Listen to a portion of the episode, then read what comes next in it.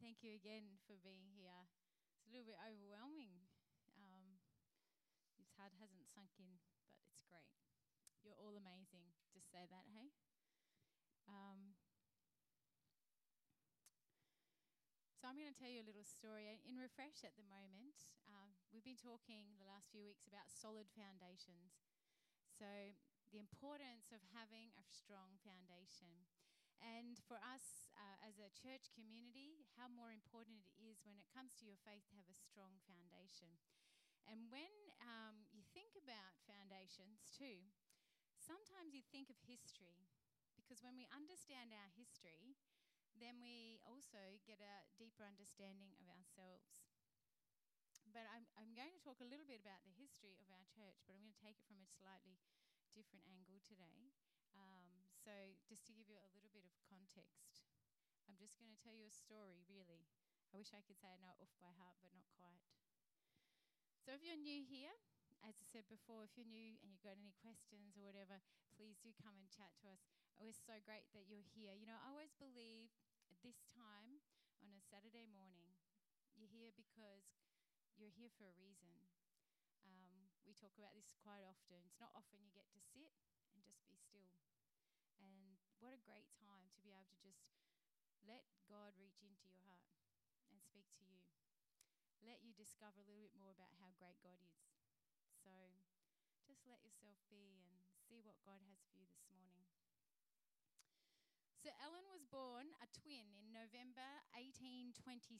I counted that up. That's a fairly long time ago, 1827. Anyone super mathematical? You can work it out pretty quick. In Maine, a northeastern state in the United States. Her humble parents lived on a small farm at that time, but shortly after they did move to the city of Portland. One day when Ellen was only nine, and there might be just a few of you in here at nine, most of them have gone out to small group. We might remember one thing about when you were nine. Well, when Ellen was nine, she was walking home from school, and a classmate who was mucking around threw a stone which hit her directly on the face.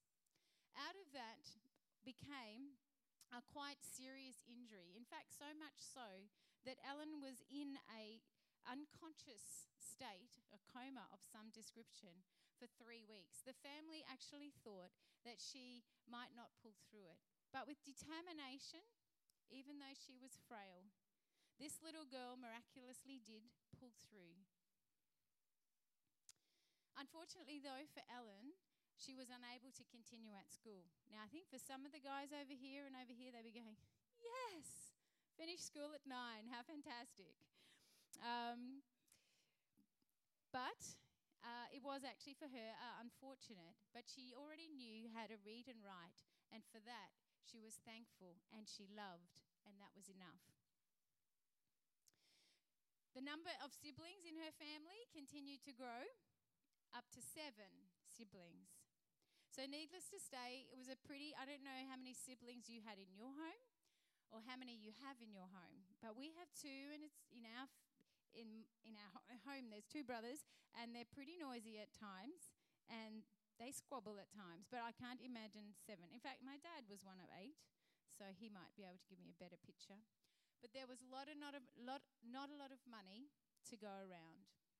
When Ellen was 12, she went to some Christian meetings and she sat and she was enthralled and she was drawn into what the presenter was saying. She fell in love with this God that that he was talking about. And as she did, at the end of that little series, that time together, she wanted to be baptized and she was. Just like Jared at 12, she was baptized to declare her love for God. She was passionate and eager to know more and to really dig into what the Bible had to say. Ellen and her family were actually really curious about the Bible and they explored it. And as they explored it, they became convinced of something that the Bible was teaching that Jesus would return. Now, as Christians, we celebrate Christmas. Uh, Christmas is the first time Jesus came as a man. It's an amazing story. At the end of his time here on earth, the Bible says, the Bible account says he went back to heaven. And these people studied and, and came to the belief and understanding that Jesus was going to come back real soon, very soon. so soon that their eagerness in their heart burned with a fire, so much so that Ellen, who was now only a teen, 14 or 15 years old, and some of you guys are here are that age, she would she couldn't help but tell others about Jesus and Jesus' soon return. In fact, when she was 16, her family and those in her small group of circle of her family friends who were on this journey together, they came up with that Jesus was going to come on an exact date, October 22, 1844. Imagine if you believed that. Imagine if you believed that Jesus was going to return within a year of your life. You can imagine the urgency, you can imagine the passion. And Ellen was only 16 at this time. Try and picture as those days rolled on to that very night, that very day, what you, uh, uh, what you would be doing. Think about the times that make your heart pound the most. It might be uh, on Wednesday night when you're watching State of Origin in the last few minutes. If you're a New South Wales supporter, you were hoping you'd cross the line. And if Queensland, you were hoping they didn't. But urgency, excitement. But that day came and that day went. And that urgency and that excitement turned to something that was termed the great disappointment. Ever been disappointed? I'm sure we can all relate to disappointment. So, you know, the feeling that comes with disappointment. They were so disappointed, discouraged, but not defeated. They would stand again and rise again. They would go back to the Bible and look at it again because surely they've got something wrong, but they want to find what it is. They know they misunderstood. And Ellen, 16, took to more prayer, more, more reading, seeking and asking God, Show us God. She wanted to know more. She knew this God was a God of love and she wanted to know more. And then one very ordinary day, Ellen had gathered with a few girlfriends and they were in having maybe like a small group. They were chatting around the table about God and life. And in the middle of the time together, Ellen had what could best be described as like a vision. And in her vision, she saw people, Advent people, people that believed that Jesus was going to come back. She saw them going to heaven. And that just burned inside of her because of the great disappointment they'd had and the misunderstanding that they had. This was a confirmation that, yes, Jesus was going to come back. And yes, people were going to go to heaven, even though they got some things wrong. It was a hope and an assurance that helped with the bitterness, bitter disappointment. And so from this time, just 17 years old when she had that, Ellen actually continued to receive other special messages from God, and she was encouraged. She would use these to encourage people in their journey with God. She would use this these special connections that she had to help others know Jesus. Then one fine day on a trip to Maine, which was another state, is another state in that northwest area of America, Ellen met a very young Advent preacher. His name was James White. He was 23 and he obviously was a pretty cool dude because um, that sparked a flame, which they ended up getting married. So Ellen was 18 when she got married. So watch out, 18 year olds. No. Young love, 18 and 23. In fact, these guys and their friends were all very much young adults around that age bracket 18 to 23 to 25. And they kept discovering and kept looking into the Bible, wanting to know more. Think about the things that you want to know more of. Often we want to know more of things to do with cars, or maybe TV shows, or maybe fashion, or maybe our area of interest or our hobby. These guys just wanted so much to know more about what the Bible was saying. It wasn't long, actually, after that, that um, Ellen had a little baby. And James, he did little odd jobs for work, but on the most, what he really liked to do was preach. So they were pretty poor, they didn't have a lot of money. And it wasn't long after they'd been married, as they were reading, they actually came to uh, a part in the Bible that they hadn't really spent much time in before or understood, and it was talking about a day of rest. And the day of rest that the, the Bible talked about was the seventh day, which was the Saturday. And this was also new to them, but there was something that just deeply convicted them that this was what the Bible taught. James kept preaching, and Ellen, she loved to read and write and travel and encourage people. So at 24, she wrote her first book, and that was going to be the first of over 40 books that she would write. And in the next eight years, she became mum to four children. Her last child passed away when he was just two months old. Most of us understand grief, don't we? Some it's been really close to us, some it's a little bit more distant. Ellen, these were challenging days. But for her, she continually trusted and was faithful to the God she knew and the God she loved. By 1863, Ellen was now in her mid 30s, so she's getting up there. A new movement was established and it was called the Seventh day Adventists. They were a group of people who loved God, they loved the Bible, and they were convicted that there was more than this life, that Jesus was going to return. And they were convicted too that God had given us a special day called the Sabbath, the seventh day, to spend with God, to build a relationship with God and with others. Ellen and this group of people also believed in some other things. They believed in holistic health and well being and the importance of Christian education. So, this whole group started to foster the development of Christian schools and hospitals and, col- um, and health centres. And Ellen, she continued to write, she continued to travel, and she continued to preach. In fact, so much so that this little movement in the Northwest started to grow out of America and into the shores of other parts of the world. When Ellen was in her 50s, her husband James passed away. And in fact, between as the years had, be, before um, James had passed away, she had also lost a second son from pneumonia at 16. You know, there's always seasons of life, as we said, difficult ones, but she continued to stay strong. In her 60s, which you think it's time to retire and put your feet up, right? She felt this urge that God was leading her to Australia, which on Qantas is not that far away.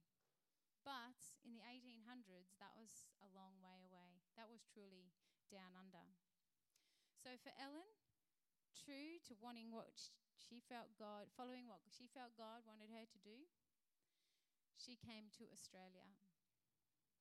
And here, again, God placed on her heart to start up health and education things here in Australia, amongst supporting and encouraging people as they share Jesus' love here. So for Ellen, she was a pioneer to something called Avondale College, which some of you will have heard of in New South Wales. It's a tertiary college that continues to provide tertiary education to this day. She was uh, the founding, one of the founders of what's called Sydney Adventist Hospital, a, a, a very renowned hospital in Sydney. She was also a founder of something called Sanitarium, which is a health food company, and some of you may have even had Weet-Bix this morning. She stayed here in Australia for almost nine years, and then she felt God was asking her to go back to America, where she went back and you think by now, in her 70s, you'd retire, right? But no, she continued to teach, she continued to write, she continued to travel. It wasn't until in her early 80s she actually slipped. She broke her hip, and that had a major impact on her health and well being. And, in nine, and when she was 87, she passed away. Her friends said that she, even in her last days, was a person of cheerfulness, someone who faithfully followed God and took joy in knowing that God, she, was, she had lived her life doing what she felt God had called her to do. You know, her writing is actually considered the, the most worldly, uh, sorry, widely translated non-fiction female author to this time. She was one of the key pioneers of this church community and this school, which is bred out of her passion for Christian education. That little movement has spread across the world to almost every country around the world.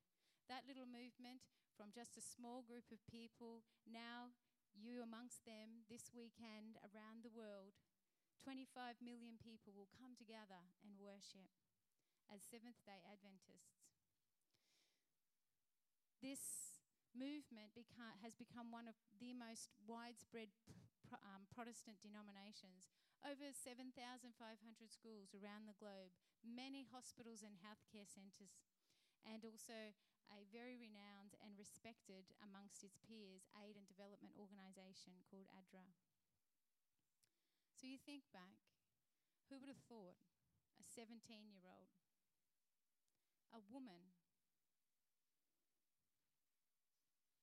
someone who didn't finish school, and someone who was wounded would have such an impact and leave such a leg- legacy? Many would say she's an unlikely candidate. She's too young. She was a woman. She wasn't educated and she was wounded. And yet, she wasn't an unlikely candidate.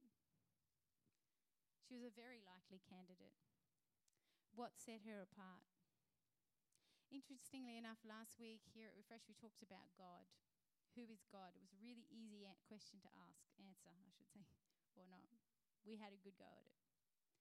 And in that, we talked about God, and we actually read this passage from the Bible.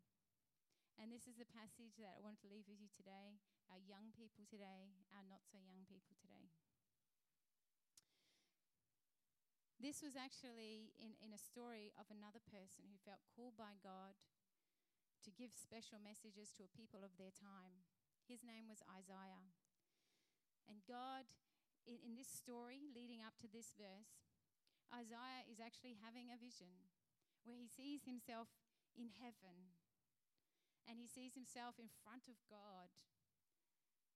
And in doing so, he sees how inadequate he is, how amazing God is.